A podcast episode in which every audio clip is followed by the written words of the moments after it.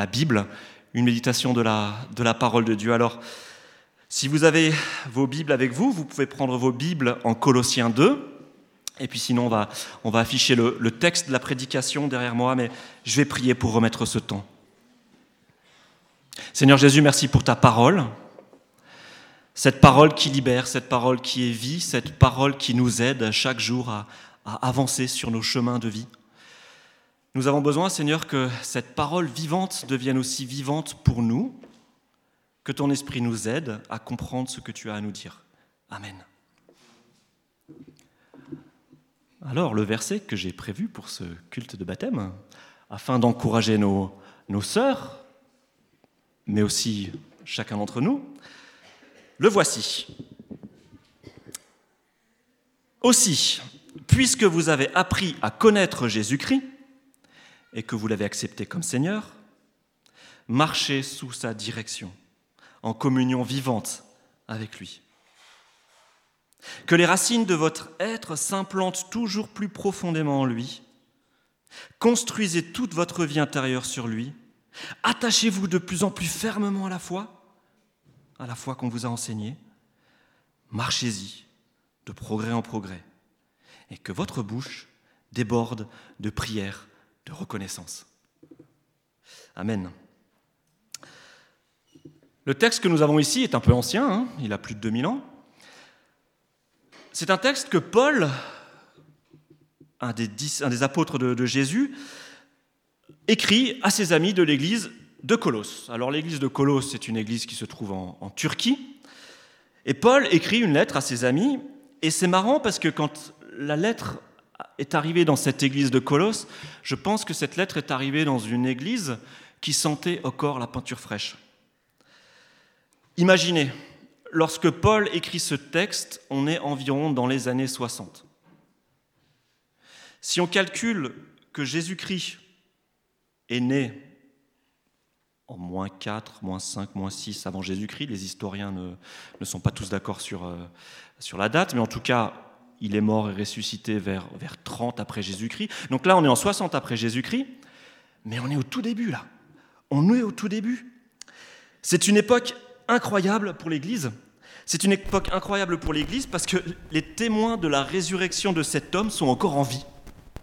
À cette époque-là, lorsque les personnes de Colosse reçoivent la lettre, ils peuvent encore aller voir des personnes qui disent avoir vu ce Jésus, l'avoir vu vivre, l'avoir entendu parler, l'avoir touché, l'avoir vu mourir sur cette croix et l'avoir vu ressusciter. Et ça, c'est assez incroyable. C'est assez incroyable parce qu'à cette époque-là, la mère de Jésus est sans doute encore en vie, ses frères sont sans doute encore en vie, ses amis sont encore en vie, des Juifs sont encore en vie, des Romains sont encore en vie. Et ces habitants de la Turquie, de l'église de Colosse, qui reçoivent cette lettre de Paul en 60 après Jésus-Christ, ont entendu parler de ce Jésus et ont sans doute accueilli des personnes qui sont venues leur raconter le truc incroyable qu'ils ont vécu. Ils leur ont expliqué qui était ce Jésus qu'ils ont côtoyé et qu'est-ce qu'il a fait. Mais maintenant, Paul, un des responsables de, l'Église naissante dans tout le bassin méditerranéen, maintenant il encourage les Colossiens à ne pas garder le message de la résurrection de Jésus-Christ comme une philosophie, un système de pensée, un texte de loi, vous savez, avec des choses à faire, à ne pas faire, et ainsi de suite. Mais Paul, ce responsable de l'Église, invite ses amis de l'Église de Colosse, qui sent encore la peinture fraîche, il les invite à entretenir une relation vivante avec ce Jésus ressuscité. Paul, qu'est-ce qu'il dit? Paul, il dit, vous avez entendu parler de ce Jésus? Vous avez cru en lui? Vous avez entendu les témoins de la résurrection vous raconter le truc incroyable qui est arrivé? Bon, c'est incroyable, ok, mais ce n'est qu'un point de départ. Maintenant, ce Jésus, bah, il faut le vivre. Il faut entretenir une communion vivante avec lui. Voilà, voilà ce que dit Paul à ses amis dans cette église de Colosse qui sont la peinture fraîche. Mais qu'est-ce que ça veut dire vivre Jésus? Est-ce qu'il y a un mode d'emploi quelque part? Est-ce qu'il y a une recette de cuisine? Il n'y a pas un bouquin de philosophie euh, avec un, ensemble de textes auxquels adhérer pour qu'on puisse comprendre ce que veut dire vivre Jésus? Vous savez, dans les FNAC actuellement et dans toutes les librairies, il y a un rayon qui avant prenait juste une étagère et qui maintenant prend plusieurs rayonnages et une bonne partie euh, de, la section librairie de la FNAC. Vous avez une idée? Pardon? Ah oui, alors les, bouquins pour les nuls, ouais, ça, il y, en a, y en a pas mal. Euh, religion, développement personnel, ça y est, j'ai entendu le mot à droite, le mot est lâché, développement personnel. Voilà le, mot à la mode actuellement, et ça marche fort, hein. ça marche fort, ça se vend bien. Euh, voilà, qu'est-ce qu'on trouve comme bouquin? Voilà, découvrez le potentiel qui sommeille en vous. Libérez-le grâce aux 10 clés contenues dans ce livre, pour seulement 23,50 euros. Ou 5 conseils pour être plus performant. Ou 10 étapes pour retrouver la positive attitude. Ou 7 secrets que vous ne devriez jamais révéler pour devenir riche, pour vous faire des amis et réussir votre couple. Voilà le genre de bouquin qu'on trouve à la FNAC, et voilà le genre d'annonce qui passe aussi hein, sur les sites internet un, peu, un petit peu dans tous les sens. Et je me pose la question, quand je lis un texte comme ça, avec Paul qui invite les Colossiens à, à vivre Christ, j'ai envie de dire, mais est-ce que la Bible ne serait pas un livre de développement personnel? Ou au moins, à tout seigneur, tout honneur, au moins un des ancêtres du développement personnel? Alors, j'ai déjà un projet marketing, j'imagine le bandeau, là, bandeau publicitaire. Dix commandements pour être toujours au top de sa forme, guérir les malades, marcher sur les eaux et voler de victoire en victoire. Bref, dix commandements pour devenir un vrai winner. Vous l'achèteriez si j'écrivais? Pour me faire plaisir? Je vous pose la question à Nathalie, Aurore et Myriam. Est-ce que c'est cette promesse d'être toujours au top de sa forme et ainsi de suite? Qui vous a motivé pour demander le baptême aujourd'hui? Est-ce que c'est ça? Vous m'achetez le bouquin, c'est ça? Non, vous, Ah non, vous, voulez avoir tout ça en plus? Ben, C'est le but de ma prédication ce matin. Le Seigneur nous, nous promet plein de choses, mais la première chose qu'il nous promet, ce n'est pas un développement personnel. Il y a quelque chose avant. Il y a quelque chose avant. Et justement, bah, Paul, dans ce qu'il écrit là, dans cette lettre qu'il écrit à ses amis dans cette église qui sont la peinture fraîche, Paul s'en prend aux philosophies du temps qui entourent ce monde grec, avec pas mal de philosophies qui courent un petit peu dans tous les sens. On sent des, influences qui viennent de l'Est, de l'Ouest, du Nord et ainsi de suite. Et s'il y avait des FNAC à l'époque de Paul, il y aurait déjà des rayonnages remplis de bouquins de développement personnel. Mais Paul dit à ses amis, les amis, faites attention à tous ces bouquins de développement personnel, parce qu'il y a des principes derrière ces bouquins de développement personnel. Et au mieux, ces principes sont un peu fumeux, au pire, ils risquent d'être néfastes. Et, Paul invite ses amis, il dit les amis, regardez bien, lorsque vous vivez avec Christ, ne recherchez pas le développement personnel, recherchez autre chose. Et c'est vrai qu'à la radio, en ce, moment, on entend des trucs. Euh, cette semaine, j'ai entendu Sois comme la fleur, épanouis-toi librement et laisse les abeilles dévaliser ton cœur. C'est beau. J'ai entendu sur une radio du service public Médite en pleine conscience pour te reconnecter à toi-même.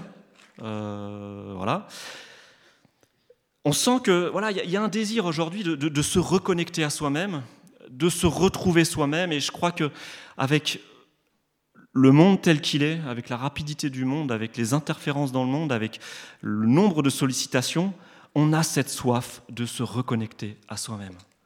Et c'est bon de se reconnecter à soi-même. Mais ça ne suffit pas. Et la Bible, en fait, n'a pas de recette miracle pour développer son propre potentiel. Parce que la Bible n'est pas avant tout un livre de développement personnel. La Bible n'est pas un livre de développement personnel. Mais elle vise un autre développement bien particulier. Elle vise un développement relationnel. Dieu ne nous encourage pas au développement personnel avant tout. Il est content lorsque nous redécouvrons notre potentiel, lorsque nous nous reconnectons à nous-mêmes, et ainsi de suite. Il est content, Dieu. Mais ce que Dieu veut avant tout, c'est notre développement relationnel. Je vous explique, on, a on a encore quelques minutes. On va prendre l'exemple du mariage. Qu'est-ce qu'il y a de plus précieux dans le couple? Est-ce que c'est la cérémonie de mariage? C'est bien la cérémonie de mariage. Est-ce que c'est la signature de monsieur le maire au bas du contrat de, euh, mariage, enfin au, au bas de la fiche de l'état civil? C'est pas mal. Est-ce que dans le mariage, le plus important, ce n'est pas mon épanouissement en tant que personne? Est-ce que je cherche dans le mariage l'âme sœur dans le but de trouver la personne qui va être en mesure de répondre à mes besoins fondamentaux? Je ne crois pas. Le mariage ne peut pas être que la recherche de son plein épanouissement, parce que sinon, en face de nous, on a une personne qui va peut-être faire la même chose, essayer de, de, chercher son propre développement personnel à elle. Mais vous voyez bien qu'il manque quelque chose. Dans un mariage, il faut capitaliser avant tout sur le développement relationnel entre les personnes. Et c'est lorsque ce développement relationnel, lorsque l'un et l'autre apprennent à se connaître, lorsqu'on sait ce qu'on est, ce que aime l'autre, lorsqu'on connaît les peurs de l'autre, lorsqu'on sait euh, comment est-ce qu'on peut aider l'autre et ainsi de suite, c'est là qu'il va se créer quelque chose et c'est là que l'amour va grandir. Capitaliser sur la relation que je vais construire avec mon conjoint. Et ensuite, en tant que personne, je vais pouvoir me développer. Mais il ne faut pas faire la chose à l'envers. Ce n'est pas d'abord notre développement personnel qu'il faut rechercher pour ensuite espérer un jour vivre une relation heureuse. Et en fait, c'est ce que Paul fait aussi dans, dans cet épître aux Colossiens, dans cette lettre. Paul prend le contre-pied des philosophies de l'époque. Paul invite ses amis à faire un pas de côté. Et Paul dit à ses amis, les amis, la solution n'est pas en vous-même. La solution est dans un autre, avec un grand A. Paul dit à ses amis, la solution n'est pas dans une philosophie. La solution est dans une personne. La solution n'est pas dans l'observance des dix clés du succès, mais dans une relation. Et ce que Paul nous dit, ce que la Bible nous dit, c'est que pour devenir soi-même, pour redécouvrir notre potentiel, pour redécouvrir notre humanité, ce n'est pas en nous-mêmes que nous devons plonger. Ce n'est pas au fond de nous-mêmes qu'on retrouvera les ressources pour enfin retrouver qui nous sommes et qui nous aurions toujours dû être. Nous devons nous plonger en Jésus-Christ. C'est lui qui nous permettra de nous développer, c'est lui qui permettra de retrouver notre pleine humanité. Alors j'en entends certains là qui sont en train de penser très très fort et qui sont en train de dire mais il s'entend parler le pasteur là? Il nous dit que la foi, c'est plus concret qu'une philosophie et il nous lâche un truc du genre à l'instant. Pour devenir soi-même, il faut se plonger dans le Christ.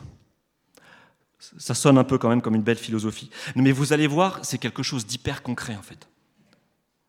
Parce que, après avoir compris qui est Christ et ce qu'il a fait pour eux, les Colossiens sont invités à passer à la pratique. Paul dit Allez les gars, allez, on y va, maintenant, on passe à la pratique. Vous avez compris Maintenant, il faut vivre. Et vous qui passez par les eaux du baptême ce matin, derrière cette cérémonie, il n'y a pas de belle philosophie. Il y a le concret qui vous attend. Là maintenant, tout de suite, dans dix minutes, je dirais même là maintenant, et puis même il y a tout à l'heure là. C'est le concret, c'est la vie de tous les jours qui vous attend. Et ce que nos sœurs veulent nous dire ce matin, c'est ouais, mais dans ce concret, je veux vivre une relation avec Jésus-Christ. Vous avez entendu que le Christ vous a aimé jusqu'à donner sa vie pour vous? Vous l'avez accepté comme maître de votre vie? Et le baptême rappelle tout cela. Mais cette foi appelle l'action. faut y aller maintenant. Et c'est là que j'aime rappeler un principe hein, qu'on a, vu ensemble lors des, temps de préparation au baptême. Le baptême n'est pas le bout du chemin ce n'est pas l'apothéose de la vie du chrétien. Nous n'avons pas là trois personnes qui, après avoir lu les dix clés du succès, peuvent enfin dire ça y est, je suis une personne, voilà, relativement bien. Non. À l'issue de la cérémonie de baptême, il n'y aura pas de diplôme. Je suis désolé, il n'y aura pas de diplôme. Il y aura simplement une invitation à passer à l'action. Et mes sœurs, je suis désolé de le dire à tout le monde, mais vous n'êtes pas des modèles. vous n'êtes pas trois modèles de développement personnel qu'on veut célébrer aujourd'hui parce que nos trois sœurs, là, ça y est, elles sont arrivées à un niveau où, euh, waouh, on, a, une leçon à prendre. Non, nous avons devant nous trois personnes engagées dans une entreprise de développement relationnel. Trois personnes qui se savent aimées par Dieu, trois personnes qui se savent imparfaites, trois personnes qui savent qu'elles ne sont pas appelées à rester comme ça, que Christ veut faire des choses dans leur vie, mais qui simplement disent, bah voilà Seigneur, je suis là, je veux vivre avec toi, je veux compter sur toi. Et dès maintenant, eh ben, vous allez pouvoir traduire cette foi, cette relation vivante avec une personne et par des actes. Et c'est ce que Paul nous dit encore dans, cette lettre, parce que Paul ne fait pas qu'un seul pas de côté, il fait deux pas de côté, hein, deux pas de côté vers la droite. Paul nous dit, la solution n'est pas en nous-mêmes, elle est en Christ. Mais il nous dit aussi, les amis, la relation avec Christ ne consiste pas en une liste d'efforts à produire la relation avec Christ, ce n'est pas une checklist d'actions à faire absolument dans le but de pouvoir être appelé chrétien. Ce que Paul encourage à faire, ce qu'il dit à ses amis dans cette église de Colosse qui sent la peinture fraîche, il dit, maintenant, il faut laisser faire Christ. Laissez faire Christ. Et Paul résume ça au travers de, deux images. Alors là, dans notre, dans notre texte, c'est bah, une traduction du grec, hein, parce que Paul a écrit sa lettre en grec. Et la traduction, enfin, la traduction nous dit enracinez-vous en lui et construisez-vous en lui. C'est bien ce qu'on a là. Hein Construisez toute votre vie intérieure sur lui. Attachez-vous de plus en plus fermement à la foi qu'on vous a enseignée. Si je regarde le texte grec de près, et je l'ai fait, mais je me rends compte qu'en fait, ces expressions-là, ce sont des verbes au passif. Ceux qui se souviennent de leur cours de français, ce que Paul invite à faire, ce n'est pas à faire pousser ses racines dans le Christ et construire sa maison sur le Christ, c'est de se laisser enraciner en Christ. C'est de se laisser construire sur lui. Avant toute chose, cette construction que vous avez à cœur de développer avec le Christ, c'est son job. C'est lui qui va le faire. C'est un peu paradoxal, mais c'est vrai. Alors vous avez rencontré le Christ, vous désirez vivre une relation vivante avec lui. Et eh bien la bonne nouvelle, c'est que maintenant, votre mission, ce n'est pas de transpirer en essayant de ressembler à l'idéal du chrétien parfait. Votre mission, si vous l'acceptez, c'est de laisser agir Christ en vous, pour qu'il vous transforme, pour qu'il vous guérisse, pour qu'il vous conduise, pour qu'il vous encourage, bref, pour qu'il vive avec vous. Oui, mais Matthieu, dans ton verset biblique, il y a un appel à transpirer quand même. Hein. Il faut s'attacher à la foi, s'attacher fermement de plus en plus à la foi qu'on vous a enseignée. Mais oui, bien sûr. Oui, bien sûr. Encore une fois, les efforts sont à capitaliser sur la relation avec Christ. S'il y a un endroit où il faut transpirer, c'est dans la relation avec le Christ. On veut établir la connexion. On veut vivre, on veut maintenir la ligne. La ligne euh, de connexion, hein, pas la ligne. Mais, mais j'ai envie de dire, mais qu'est-ce que la foi en Christ, sinon la rencontre avec une personne et apprendre à le connaître? Mais c'est ça en fait la foi. Développer sa foi, c'est développer la connaissance d'une personne. Alors je vous laisse un petit peu cette punchline là, ce, slogan là un peu là que je vais mettre en en-tête de mon livre de développement personnel, les 10 clés là que vous pourrez acheter dans toutes les Fnac pour 23,50 euros prochainement. Non, je rigole. Vas-y, Alexandre, un petit clic. Retenons ça. Pas de développement personnel sans développement relationnel avec le Christ vivant. Si on peut juste retenir ça, on a déjà compris quelque chose d'incroyable avec le Seigneur Jésus-Christ. Je capitalise sur la relation avec lui, et ensuite, dans ma vie, coulent toutes les bénédictions du Seigneur. Voilà l'encouragement que je vous laisse. Capitalisez sur cette connexion avec Jésus, continuez à le découvrir, prenez du temps avec sa parole. Prenez du temps avec sa parole, seul avec lui, mais aussi en groupe, dans les études bibliques dans les groupes de maison et ainsi de suite, avec vos amis, prenez du temps pour lire cette parole, pour découvrir qui est cette personne du Christ, et pour que ces racines poussent et pour que cette maison se construise. Parce qu'après tout, c'est quoi une église? Est-ce que c'est un groupe de personnes qui ensemble s'encouragent à développer euh, non, est-ce que c'est un groupe de personnes qui, qui s'estiment être suffisamment bons pour avoir le droit de se réunir le dimanche matin? Je ne crois pas que ce soit ça une église. Une église, c'est un groupe de personnes qui, ensemble, s'encouragent à développer une relation vivante et personnelle et communautaire avec Jésus-Christ. Et ce qui est génial, c'est que lorsque cette connexion s'établit, lorsque les racines poussent, lorsque cette maison commence à se construire, la première des choses, comme le dit Paul, qu'est-ce qui se passe? On a un cœur qui se met à déborder de reconnaissance. C'est le premier effet de la grâce de Dieu dans notre vie. On a juste envie de dire merci. Et c'est ce que je vous souhaite, parce que lorsqu'un cœur se met à déborder, eh ben c'est beau, et c'est la plus belle preuve que Jésus est vivant et qu'il travaille dans une vie. Amen.